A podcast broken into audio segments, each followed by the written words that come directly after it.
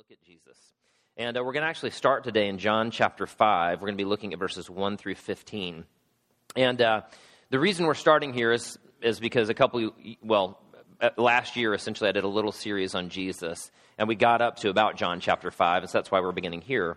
What you need to know is that leading up to this passage of John chapter 5, verses 1 through 15, Jesus has, has accomplished, has done, has performed uh, all these signs and miracles and wonders. And, and all of a sudden, people are really starting to take notice. People are starting to, to follow him. In fact, the crowds are starting to really crush him and crush the disciples. And all of these people have different ideas about who this Messiah is supposed to be and what he's supposed to look like and what he came to do.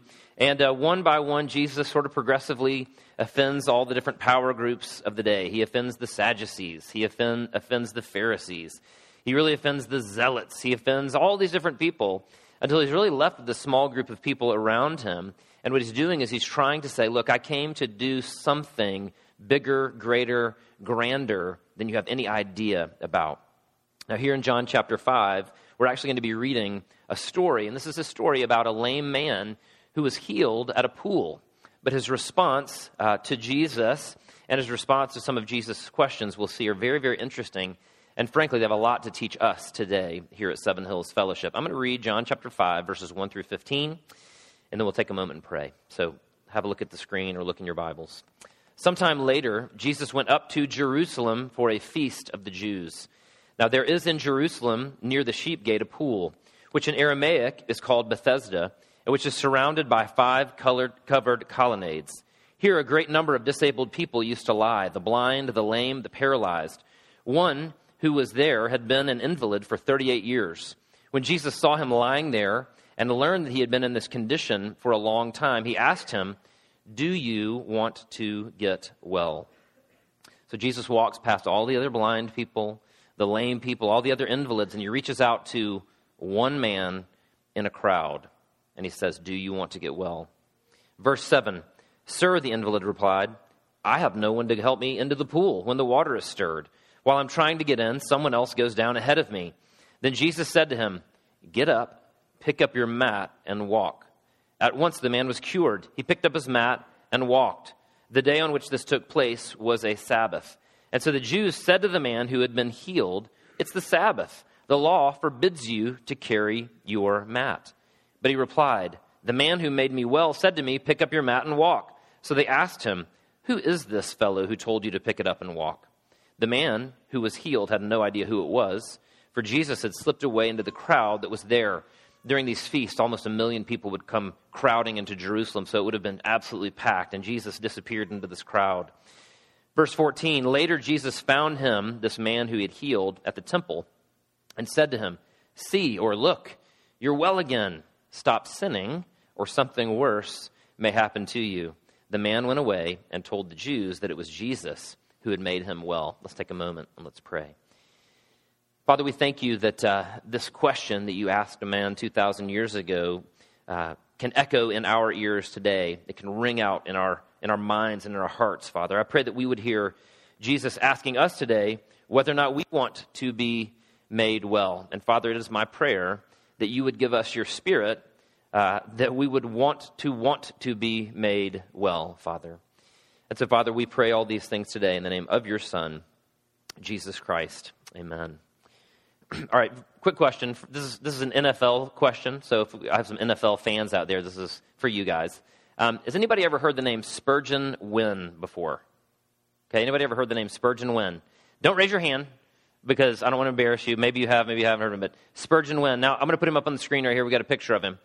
Uh, Spurgeon Wynn was, uh, was drafted, I think, uh, maybe in like the, I can't remember, 183rd in the draft in 2000, right? He was a quarterback. And so he was drafted by the Cleveland Browns, poor Browns. I love the Browns. I'm a big fan. They're probably my second favorite team. But they've just been terrible forever, you know, so bad. And this is just one of a long list of horrible quarterbacks that they've had over the years. Poor little Spurgeon Wynn. His entire NFL career consisted of throwing one interception in one game. It's the only thing he ever got, right? And then he was traded to the Amsterdam Admirals in 2001. I don't, I don't know if you guys are familiar with the Amsterdam Admirals, but you know, that's a pretty powerful football team.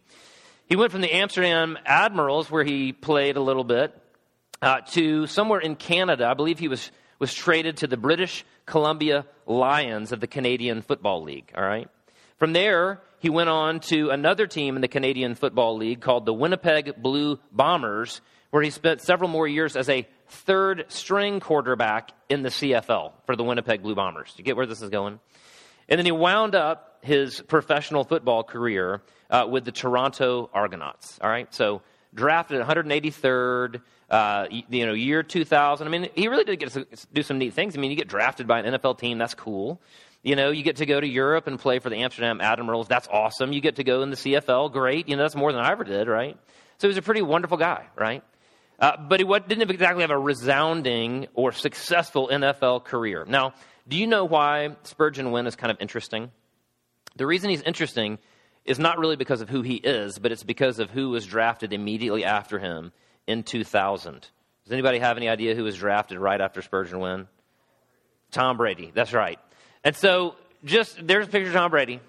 Now, so Tom Brady has played in I don't know how many, like I think five uh, Super Bowls by this point in time. He's won three of them, and uh, he's arguably uh, maybe the best quarterback of, uh, of the last, you know, 30 or 40 years. Now, arguably, like I said, we've got Peyton Manning and we've got some other people that are in that list too.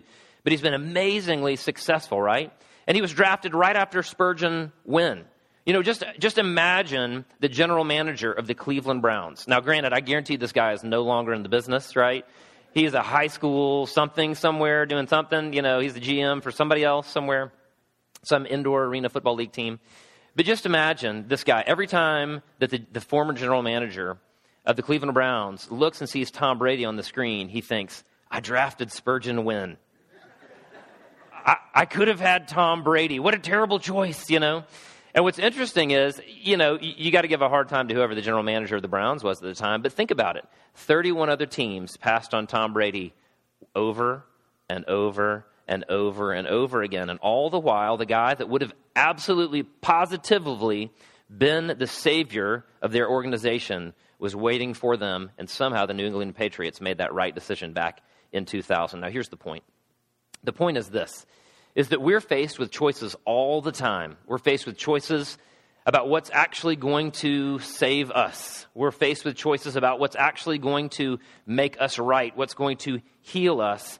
And we choose all the wrong things over and over and over again. Just like the general manager of the Browns, just like all those 31 other teams when they passed on Tom Brady over and over and over again. There's only one choice that can actually save us. There's only one choice that can heal us completely, and that's when we choose Jesus. Now, listen to the words of John chapter 1. I'm going to put them up on the screen here.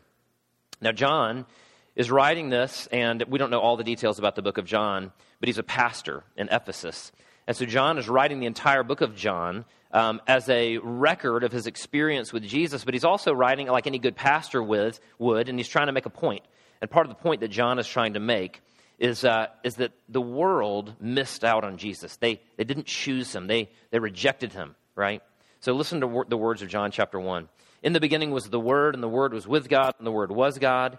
He was with God in the beginning. Through him all things were made. Without him nothing was made that has been made. In him was life, and that life was the light of men. The light shines in the darkness, but the darkness has not understood it. The true light that gives light to, the, to every man was coming into the world.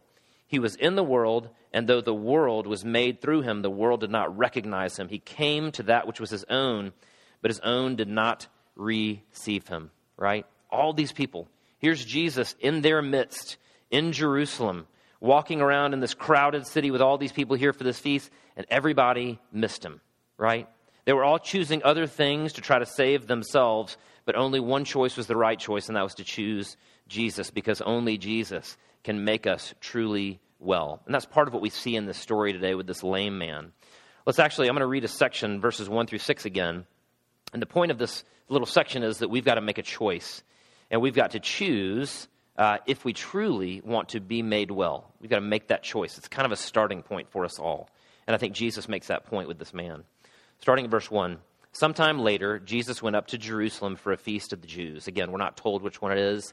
Most likely it was the Passover. Now, there is in Jerusalem near the sheep gate a pool which in Aramaic is called Bethesda, and which is surrounded by five covered colonnades. Here, a great number of disabled people used to lie the blind, the lame, the paralyzed. One who was there had been an invalid for 38 years. When he saw Jesus, or when Jesus saw him lying there and learned that he had been in this condition for a long time, he, or Jesus, asked him, Do you want to get well? Now, I'm going to read that question a couple more times with different um, inflections of my voice so you kind of get the point. Because could, Jesus could be asking it in lots of different ways. He could be saying, Do you want to get well? See, that's option one, right? Or he could be, he could be asking it like this Do you want to get well? Right? It's totally different, right? And I think that's sort of the point here is that Jesus is asking one of those questions that's a diagnostic question that's trying to cut through all the noise, that's trying to cut through all the static, that's trying to cut through all the craziness and go to the very center of this man's heart. The intent of Jesus' question is Do you really want to be made well? Is that what you really want deep down in your heart? And it sounds like a little bit of a foolish question, or it maybe sounds a little bit offensive. You know, here's this guy, he's laying out by a pool, and, uh, and the idea of this pool is that um, the tradition or superstition had it that an angel would come and stir the waters, and if you got in first, you'd get healed. And this guy was basically saying, I can't get in. And, and so Jesus is saying, But do you really want to? Do you really want to be made well? And what's amazing about this passage is the guy's answer, right?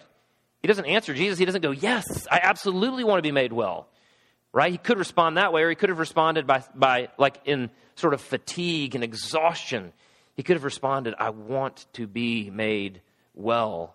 But instead, he answers by giving excuses and by blaming people. That question, do you want to be made well? I read an article recently by a former alcoholic, a, a woman whose name was Nadia Bolz, and I may or may not have it on the screen, I can't remember.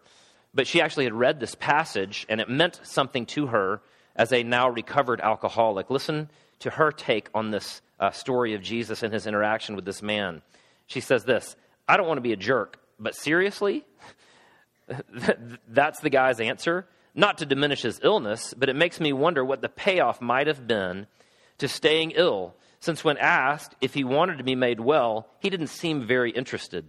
This is a sticky issue, but this week I started thinking about how hard it is to be honest about the payoffs we get from things we say we want to be free from. You can ask any alcoholic in recovery about this. When I was still drinking, I'd bemoan my hangovers and the fact I couldn't manage to keep a decent job. But there was a payoff. I got to live without any real responsibility and do as I liked no matter how it affected others. And the best payoff was that I got to be inebriated whenever life or basic human emotions or the results of my bad decisions started feeling too bad. In other words, what Nadia Bolz is saying here, this former alcoholic, after reading this passage, is she's saying, I've been there before. And she said, There were lots of times where I didn't want to be made well. I wanted to stay just like I was because the payoffs were too good. And so Jesus' question for us needs to go down deep into your hearts, and you need to ask, and you need to ask yourself whether or not you truly want to be made well. Think about it for just a second. What if Jesus were here this morning? What if you were the one that he walked up to in this crowd of people? And what if he asked you, do you want to be made well? Some of us, like Nadia, have struggled with addiction for much of our adult life, or maybe it started when we were in junior high or in high school. And maybe there's a payoff for you, and you look at that and you kind of go, well, if I could actually just sort of keep doing the thing I'm addicted to, and at the same time just keep being forgiven for it, then that's kind of the perfect deal because that way I get to have my cake and I get to eat it too. And so maybe what you would really tell Jesus if he stood in front of you is you may say, mm, not really. I love that thing so much. I don't actually want to be freed from it. What about some of you who love to gossip? You know, I mean, I'm a human being and I'm not a huge gossiper, but every now and then it's sort of fun to talk about somebody behind their back in some way that makes you look better, right? You know, I can do that with some other pastor or somebody else who's in ministry or some other soccer player or some other father or somebody that I feel threatened by. And some of you love sort of that, that feeling of being able to talk about somebody else. It feels so good. And maybe that's your thing. And maybe if God came up to you and said, Do you really want to be set free from that? Do you really want to be made well? If you answered truthfully, and you would have to, because Jesus could read your heart and mind, you might have to say, Not really. I love it, man. It's so good. You know, those dirty jokes that I tell, I love those too. You know, that gluttony that I struggle with, man, I love it. I love the payoff from that. You know, the unwillingness to forgive that I harbor against my mother or my father or that ex boyfriend or that person that offended me or that boss. I don't want to, I don't want to forgive that person. I don't want to be made well. I, I like that. That anger that I have towards that person who did whatever to me makes me strong. It protects my heart. If being well means that I've got to give that up, I don't know that I want to be made well. But you need to hear Jesus asking you this morning, sitting in this room, do you want to be made well? Really? The next thing we see in this passage is that we also have to make another choice. And the other choice we have to make is what we're going to put our hope in in order to be made well. Because some of us actually do want to be made well, and so we're faced with all these different options that exist out in the world of what to trust in or put our hope in in order to be made well. But let's look really quickly at this man uh, here in John chapter 5 and see how he responds to Jesus. He says this in verse 7 Sir, the invalid replied, I have no one to help me into the pool when the water is stirred.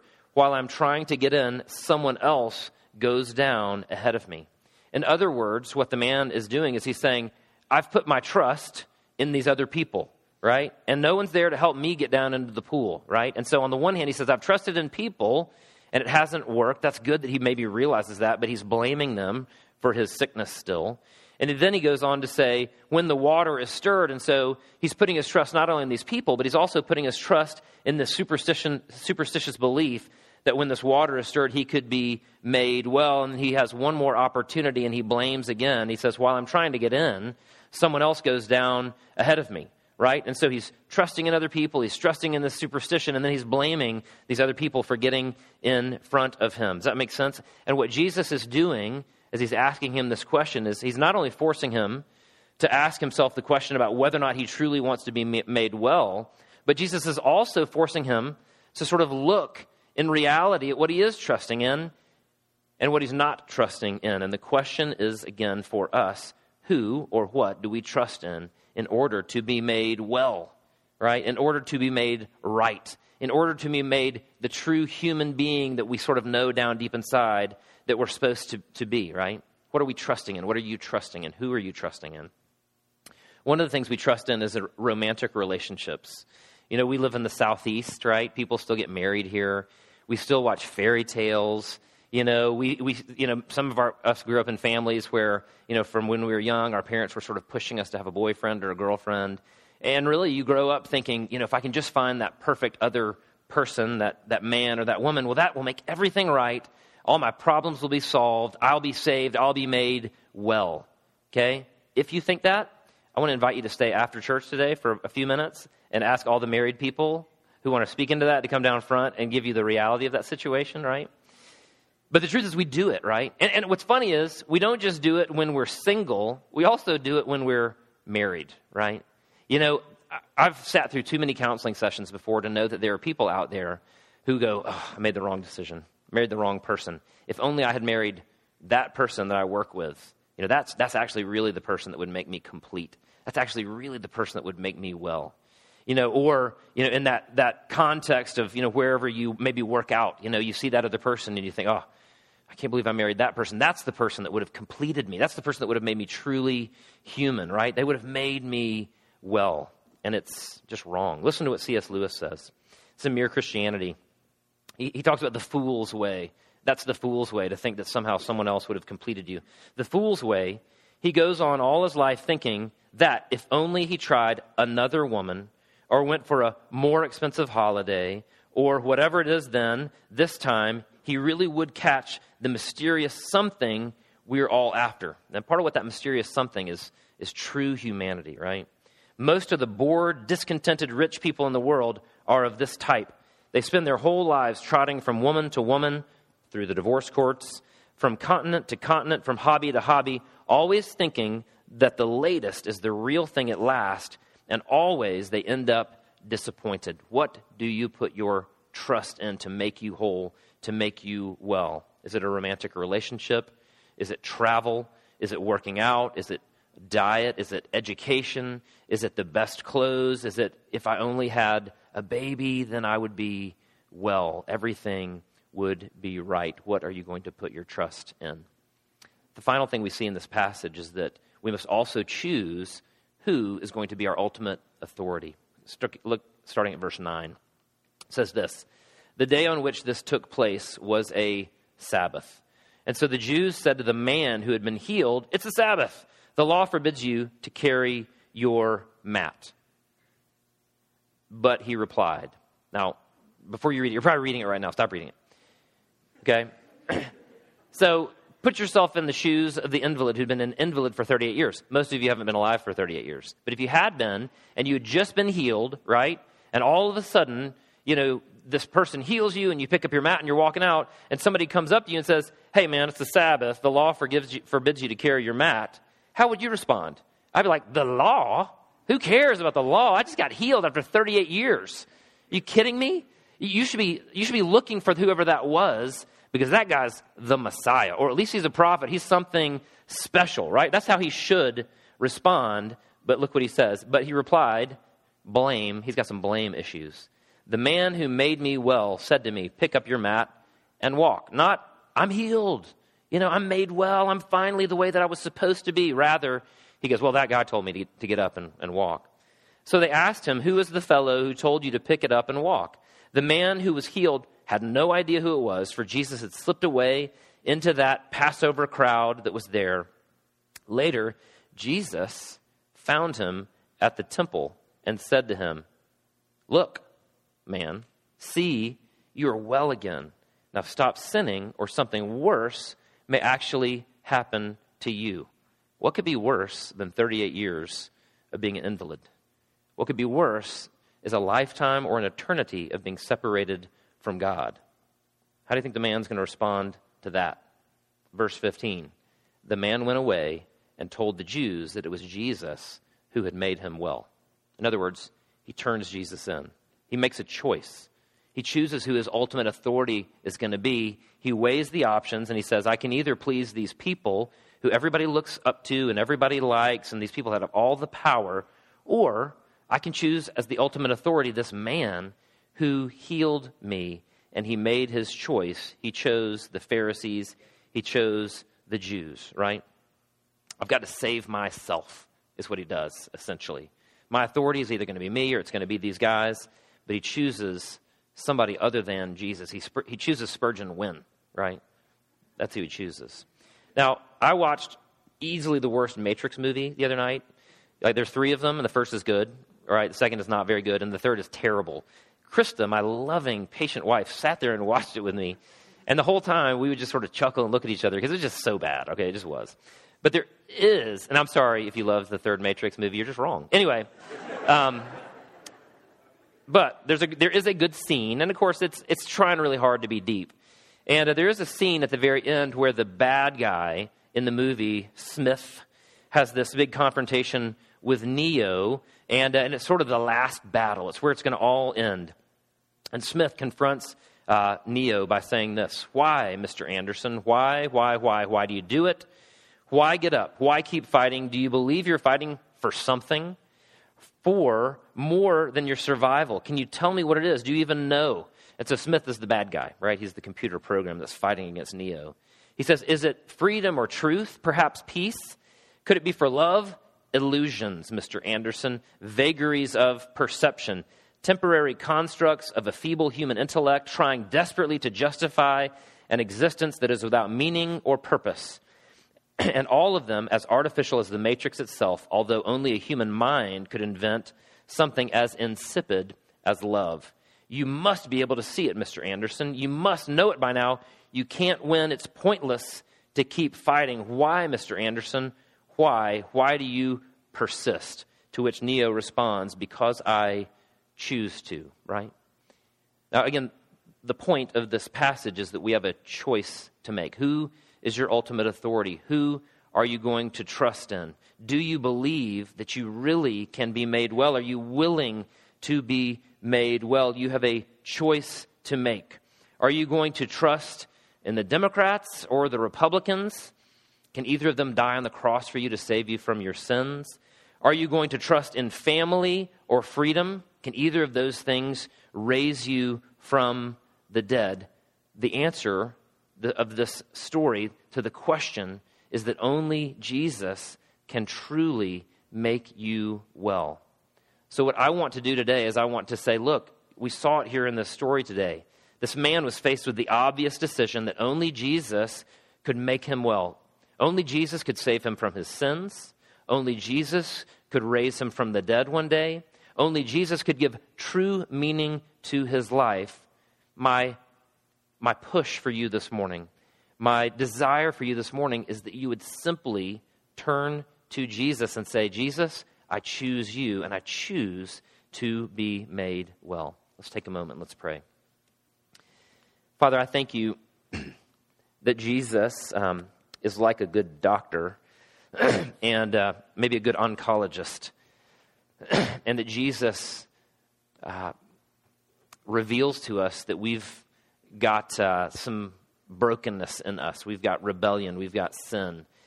And Father, we know from our experience as human beings that if we don't do something about that sin, if we don't do something about that brokenness, that it is absolutely going to destroy us, not only physically, Father, not only spiritually, but psychologically and emotionally. And Father, Jesus then asks us the question about whether or not we truly, really, deeply want to be made well. And Father, just to be honest with you, sometimes we do and sometimes we don't. And, and the thought of being made well is scary. And so, Father, I pray that you would give us your spirit so that we might be able to answer Jesus by saying that, Father, we do desire to be made well. And Father, I pray that your Spirit would also give us the ability to trust completely in your Son Jesus in order that we might be made well. It's in his name that we pray. Amen.